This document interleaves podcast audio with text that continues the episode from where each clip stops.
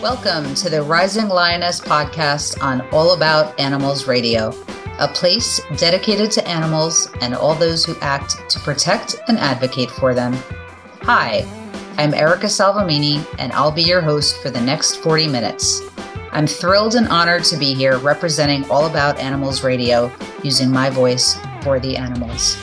Thank you for joining us for what intends to be an enlightening, thought provoking, and soul inspiring series where we discuss topics aimed at understanding the importance of the relationship between empathy, animal rights, and our peaceful coexistence with the animal kingdom. This is also a clarion call. Our mission to enlighten and enlist those interested in becoming global animal advocates, while also bringing awareness to animal suffering and the mass species extinction issue happening around the globe today. We do this for the sole purpose of creating a gentler, more loving, and peaceful world for us all to share. And now, on to the show. I want to thank my guest, Lucas Spiegel, author of The Weight of Empathy, for joining us here today for the very special episode one of the Rising Lioness podcast. Welcome, Lucas. Thank you for joining us here today. It's such an honor and a pleasure to have you here with us. Thank you. It's an honor to be here. Awesome. How are you doing? Uh, I'm doing well.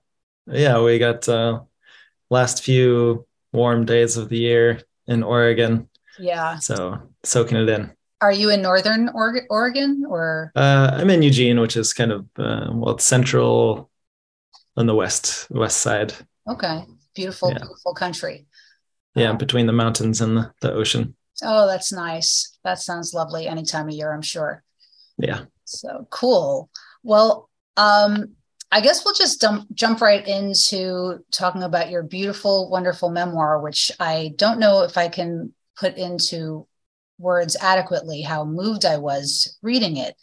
And it was you know there's so much power behind just the title itself and it's not just the title it's the whole meaning behind what what that is and which we'll get into but i um, your book is a gorgeous soul inspiring um, journey uh, it's a result of your 22 months of travel throughout australia southeast asia and europe and i'm not sure that it necessarily started out as a pilgrimage for you to um, visit all these animal sanctuaries around the world or discover the meaning of the weight of empathy. Um, did it? Is that no? That is that's definitely not how it, how it started out. Um, basically, I, I, was living up in Vancouver, BC at the time uh, before I started uh, traveling, and I decided not to stay there for a handful of reasons.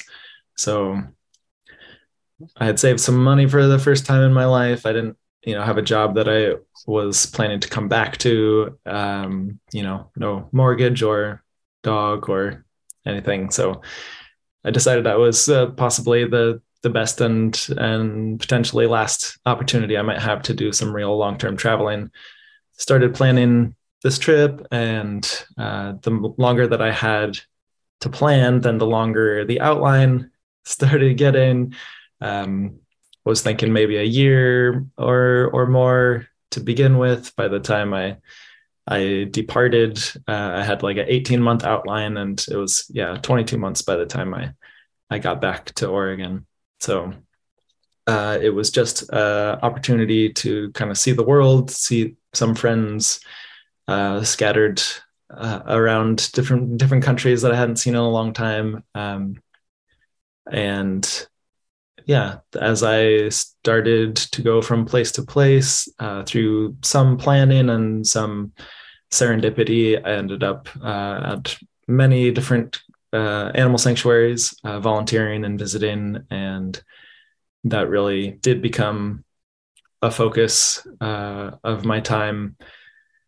Not necessarily you know, looking forward to or looking ahead to writing this book, but um, it just ended up being some of the the most fulfilling and enjoyable and as well as challenging um, experiences that I had. So I, I just sought out more and more of them as I went along. That's amazing. Um, and yeah, like, like I said, the title being the weight of empathy, that in and of itself is is quite profound. And I, I feel like, or I have felt, I should say, for a really long time, that that actually gets at the root of what humanity needs to address in order to heal and repair itself. Um, and then probably only then can we coexist with not just the animal kingdom, but with each other. And hopefully, you know, the, the bigger message there is, you know, can there be peace on on our earth? And so it almost seems like your book sort of suggests that, you know, in, in the way that we, I mean,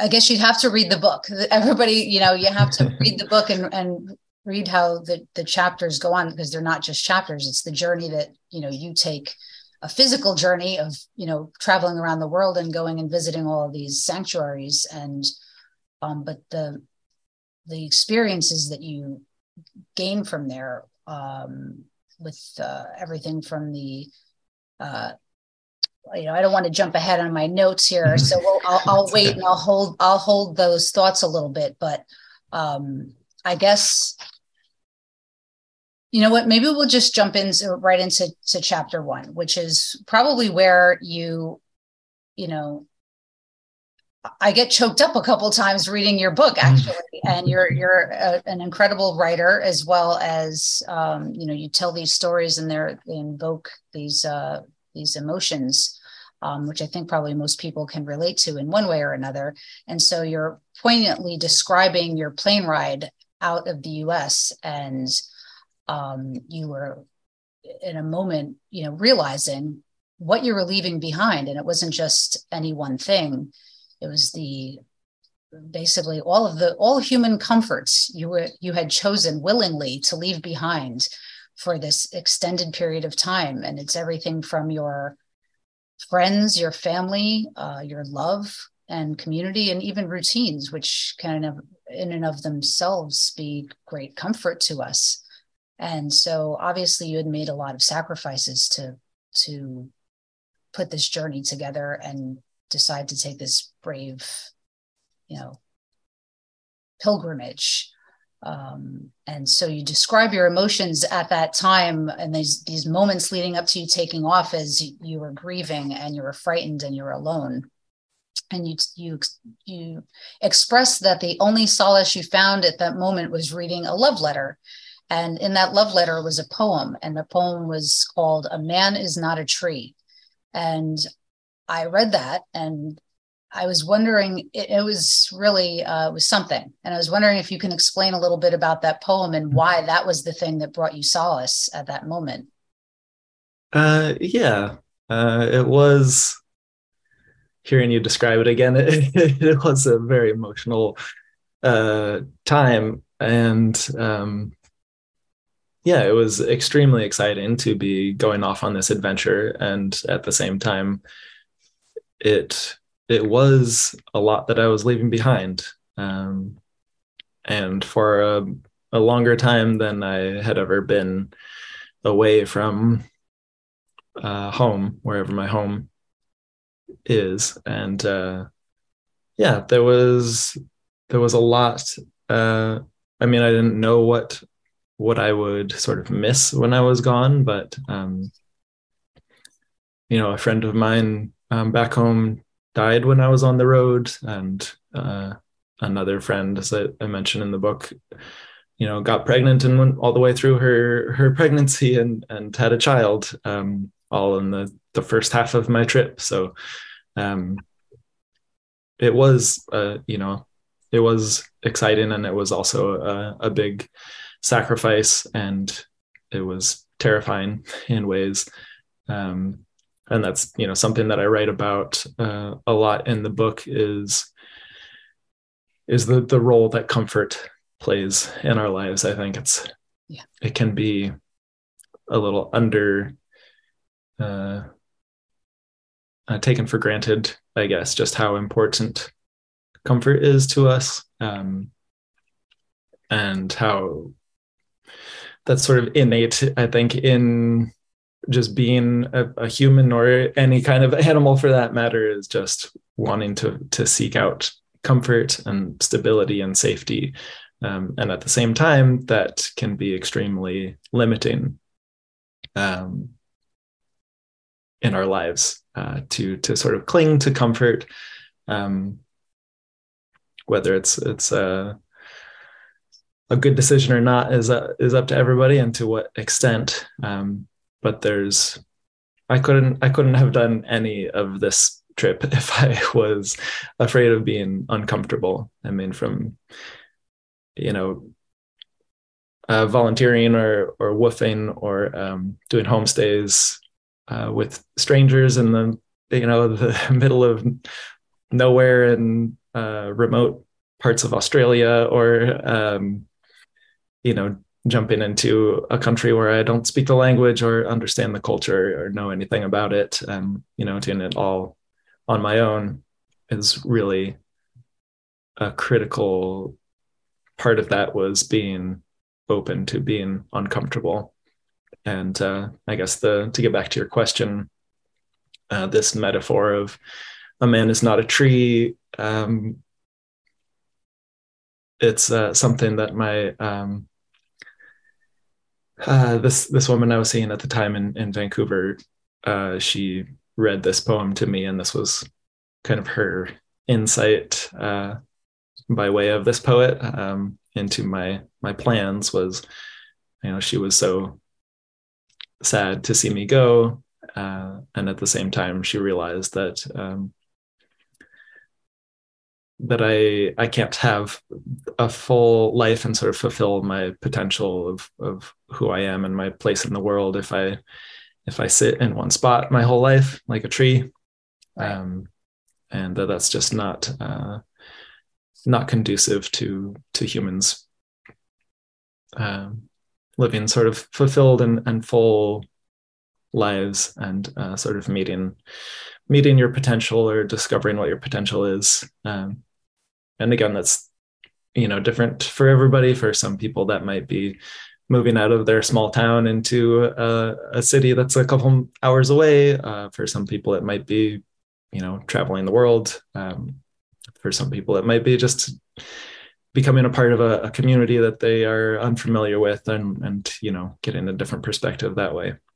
Um, but either way in any of those cases uh, comfort can be sort of a can hold you back from it. So absolutely. I I absolutely agree, which is probably why that um that part really stuck with me.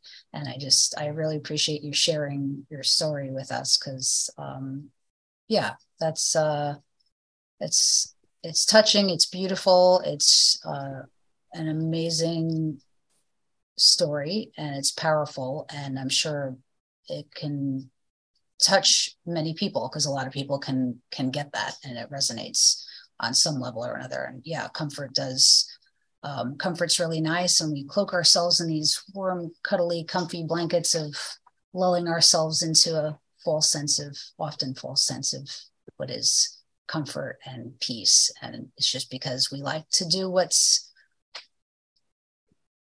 what's familiar to us and so um, but familiarity often breeds you know discomfort. And so I, I i think it's amazing what you did. And yes we do not grow like trees grow. So we have to mm. you know move about. And like you said for it's different for everybody. And so for you this was uh, your 22 month journey um, which took you to all these places and, and brought you to a, a, spiritual place where you could write such a beautiful book and so many great stories and, and with incredible pictures to match that, that invoked even deeper feelings. Um, at least they did in as I was reading it, and I'm sure it will with everybody else who reads it.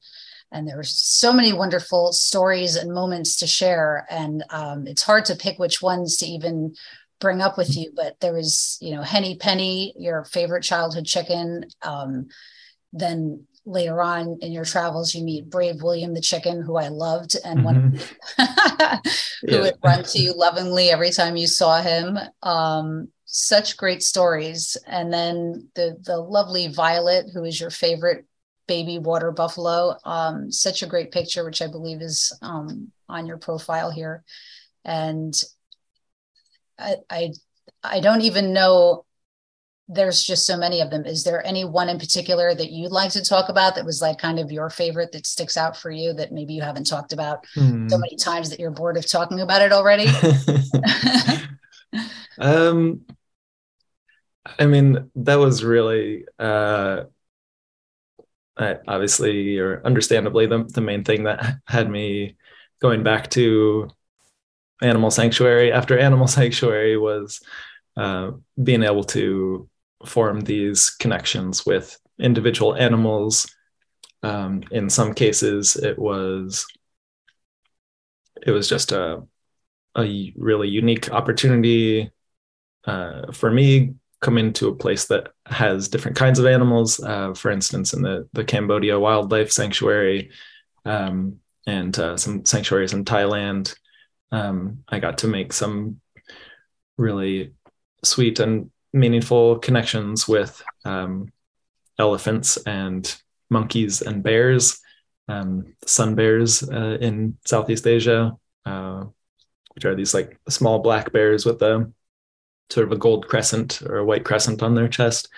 Um, and there was a you know a baby sun bear uh, named Taz who I got to take care of, and that was just such an incredible um, you know once in a lifetime opportunity, um, and you know monkey there as well. Um, that said, I also just found such joy and satisfaction making friends with farm animals uh, at some of the farm animal sanctuaries that I, I visited, uh, especially in Spain and Italy and Denmark. There were a few sanctuaries I volunteered at. And it was really remarkable to me, you know, the the stories you mentioned about the chickens. Uh, you know, when I was a, a small child growing up in rural Missouri uh, for for part of my young childhood. Um, you know, we had chickens, and I really I loved them. I loved you know watching them explore and and holding them and um, you know just being with them out there in the in the the woods and in the, the countryside. Um, and tucking them in at night in their coop and oh, I can't. That's so uh, it was uh, I'm grateful I had that as a child, but also as, as I wrote about, uh, we did eat the chickens, and um, and that was a real sort of my first notable experience with that um, the cognitive dissonance of loving animals, but also you know eating them, being responsible for for their suffering or death. Um, and you know, at the time I was, you know, five years old or something. I was not able to process or understand um, that that conflict, that sort of mental struggle to make sense of both of those things at the same time. Um, and you know, later in life, I, you know, I always had an affinity for animals and loved them and enjoyed spending time with them but it was not so so much farm animals that i had the opportunity to to be with and so um, even though i was you know I, I turned vegan when i was 16 years old uh, i still largely had this you know conception of farm animals that was very uh, superficial or or just the stereotypes of you know pigs go oink and uh, and that's sort of what they are the sort of two-dimensional uh, view of them. And you know i knew intellectually that they they were intelligent and capable of joy and suffering, um, just and had personalities just like uh, dogs and cats that you know most people have more personal experience with.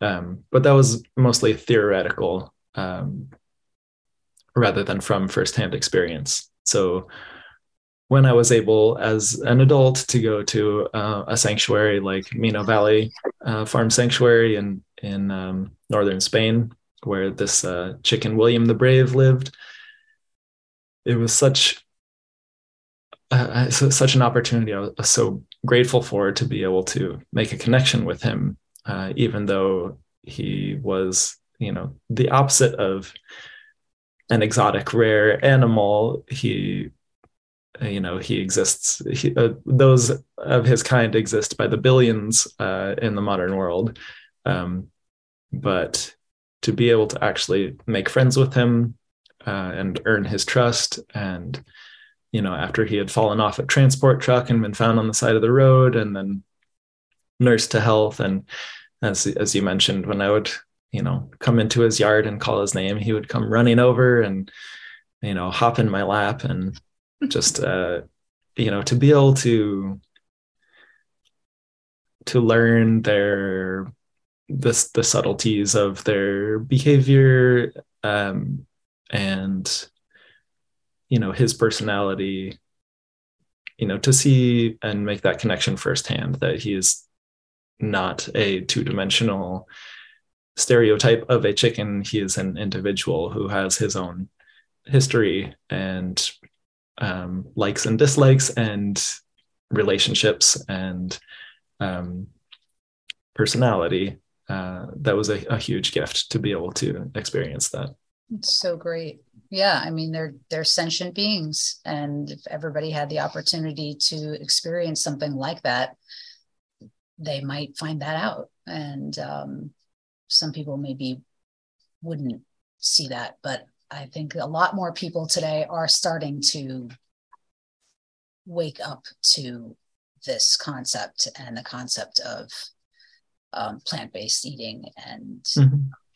become more um,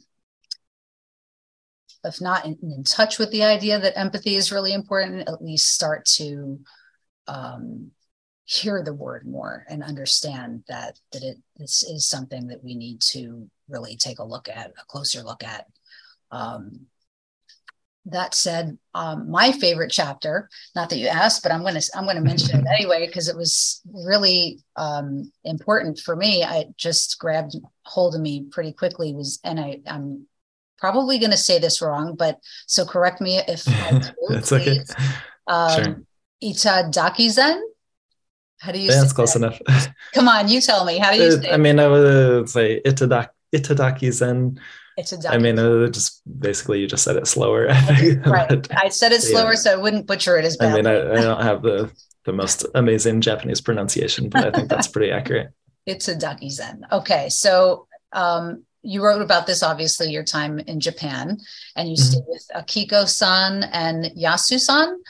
I hope I said their names right. Yeah. And um, that sounded like they had they sound like lovely people and a lovely home and they had a home business selling natural food products. And you, you talked about how akiko-san seemed to basically infuse love into everything that she did and all the food she made um, which gets to the philosophy of itadaki zen which is plant uh, plant-based eating philosophy um, which i'd never heard of but it resonated with me um, very much so, which I can explain a little bit better at the end. But for listeners, I'll try and explain it the way you wrote about it, which is a viewpoint that every everything we consume has a spirit, and whatever we eat, it's that spirit. You know, if we're consuming that spirit, that spirit is then mixing with our own spirit, and they say that animal spirits are much stronger than plant spirits and so eating them, eating animals disrupts our own spiritual energy, I suppose to say. And then, but if we're only eating plants, then that disruption is much less, assuming we're not eating lots of chemicals and things like that. Um, and then, so if with with those lessened disruptions, we can then know ourselves better and um, furthermore, going on to say that it helps purify our spirit and our self knowledge, and that inner peace would ultimately be the result of that. Which then we could go further on to say then um, Itadaki Zen is the fundamental basis for the world peace that we desire. Now, I don't know if you wrote that or if that is exactly how they wrote so, that. yeah, just a disclaimer. This is this is you paraphrasing sure, what I yes. wrote through a, series yes. of conversations that uh, you know had some uh, language barriers involved. Um, but yeah, I think that's from what I understand. I think that's yeah. pretty pretty accurate uh, summary. Um, yeah, it was uh, definitely fascinating to be a, a part of their world for a short time. Um, I was uh, woofing with them, which is um, for you or any listeners who don't know, it uh, stands for Worldwide Opportunities on Organic Farms, uh, and and that and uh, some other um, networks out there, basically a way to connect um, travelers or or anyone really with uh, organic farms or others who who need help, and it's essentially a a, a work trade system um, where you work for for room and board and usually live uh, with a family and eat with them, and it's a really amazing way to um, to have some full immersion in in another culture and to to be useful um, to them in the process. Um, so I was within there. Um, they they didn't have a, a large uh, farm at the time, as you said. They had a uh, a business doing selling natural foods, and they also made um, you know did some like ve- vegan catering um, as well. Um, so yeah, I got to to live with them and learn about this uh, philosophy, Itadaki Zen, which uh, I'd never heard of before either. Um, it sounds like it's it's not that uh, huge of a, a, community, but they do have uh, all vegan, extremely wholesome and delicious uh, Itadaki Zen restaurants. I um, saw I that. There's actually one in London. At least last time I, I checked, there was one in London and LA. I think. Um, uh, a handful around uh, Japan as well. They they have plans. You know, their their goal is to have like a hundred of these restaurants around the world. Uh, yeah, something like that. Um, but yeah, their their philosophy. It was interesting for me to to try to interpret and um, I mean, partially because of the the language barriers. You know, conversations with three different Japanese people, some of whom had, you know, better English than others. Um, that said, uh, it was also just trying to understand it in within the the context of my own worldview, uh, which is is maybe a little I don't know I don't know if I want to say less spiritual uh, and more rational, but something along those lines and just um, thinking like how I because it, it makes sense to me, um, but I, I might interpret it a different way in terms of um, you know if you're eating an animal's body who suffered and was tortured massively and you know was killed a, fraction of their natural lifespan um,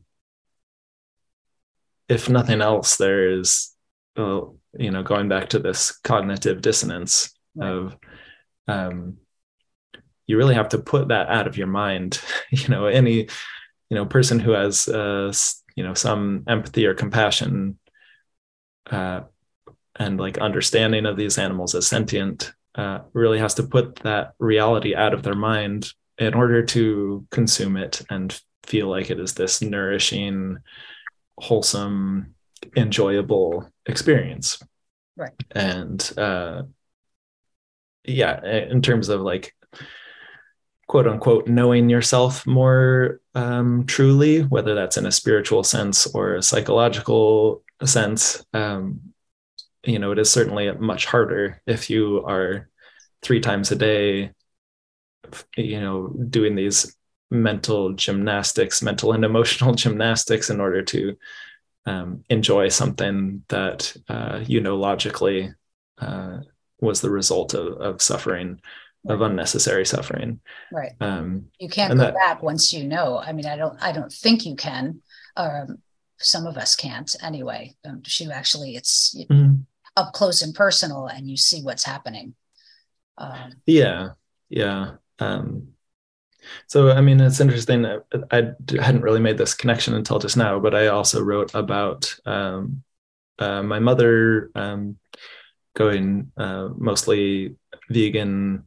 Um, it was actually right before I left on this uh, trip, so uh, it was you know much much later in life uh, than I did, and she had you know previously eaten meat um, every day of her life for many decades, and once she stopped, even though she was just you know trying it out um, for a potentially short amount of time, once once she stopped, she got some distance between herself and the the sort of harsh reality of what it means to eat meat of, of an animal who's suffered. And once she got that distance because she wasn't eating meat for you know a, a few weeks or something then she was able to start seeing it much more clearly and seeing her relationship to those animals much more clearly. And she even described it uh, as a kind of spiritual awakening for her. So Um, agree. yeah so even if that is you know whether you know however you view however you want to interpret those words of like uh, animals have a stronger spirit than plants and so when you eat them you're disrupting your own spirit. Um, like i said i might interpret that a little more through um, a, a, a psychological sort of lens. Um, but the i think the premise is seems pretty sound to me.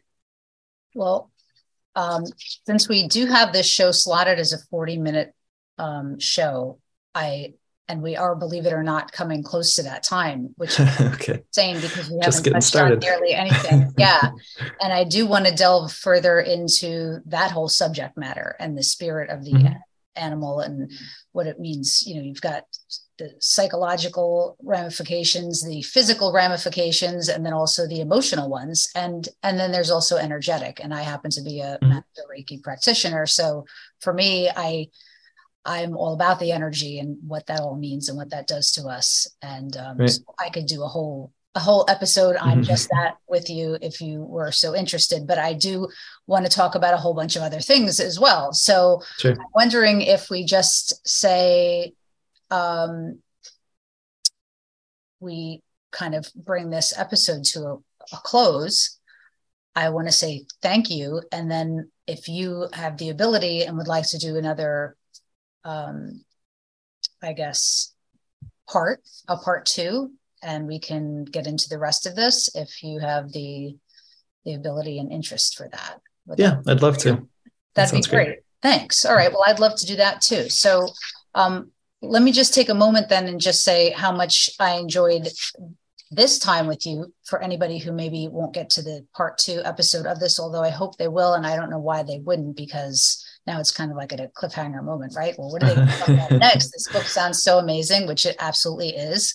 And um, but let me at least say thank you, what a, and and tell you what a pleasure it is to have you here, and how nice it is to to meet you, although albeit virtually um, in person.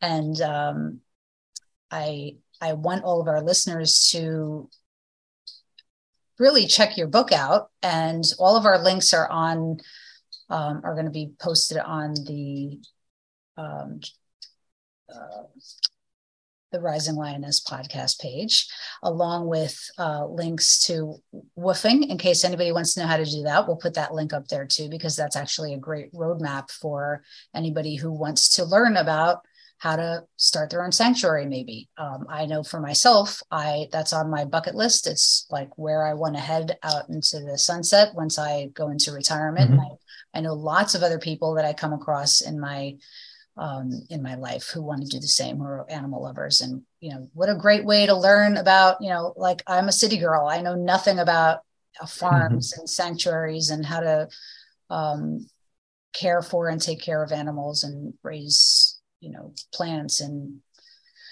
and all that good yeah stuff so i think there's a there's a, actually a, a surprise, maybe not surprising, but there's a number of people who have started animal sanctuaries uh, without ever visiting one or interesting uh, yeah. basically kind of stumbled into it uh, i mean with the best intentions but you right. know it's a very it's a big challenge and yeah, um, yeah there's a, a, a, lot a lot to learn and a lot to take on so yeah. hi- highly recommend people whether they're interested in starting their own or or just you know interested in what people are doing out there and our animal lovers as well to to visit animal sanctuaries in person. There's uh, more and more popping up these days, and they need a um, lot of support. So uh, they always need help and uh, funding. Yes. Yes. Yeah. Resources of you know human resources as well as financial resources. So.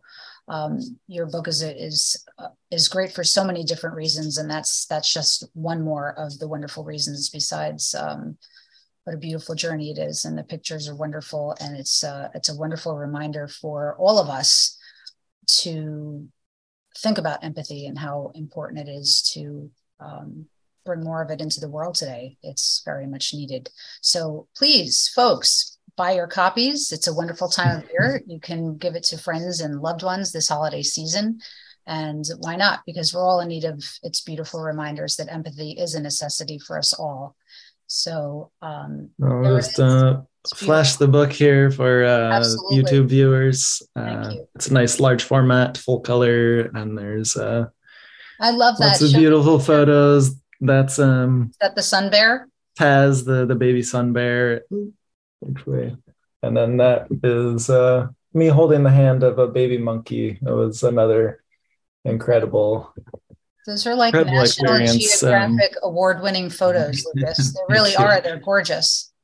Thank you. I I, I put uh, a lot of work into this book, and you know, finally getting it uh, out there into the world, and having no idea how it would be received. I'm I'm really it shows. Really, uh, very pleased and, and grateful to to have people like yourself well, receive it so well and i'm glad it resonated with you. I loved it. I know everybody else will too. Lucas i'm a huge fan. Thank you again. I can't wait to find out what's next for you. And everybody log on to see the uh, episode two of the rising lioness with the weight of empathy and lucas spiegel thank you so much. I'll see you soon. Bye. Bye. Thank you for having me This has been Erica Salvemini on the Rising Lioness podcast on All About Animals Radio. I want to thank All About Animals Radio for giving me and other animal warriors a platform to advocate from. I want to also thank our listeners for supporting All About Animals Radio and for continuing their good work of advocating for our friends.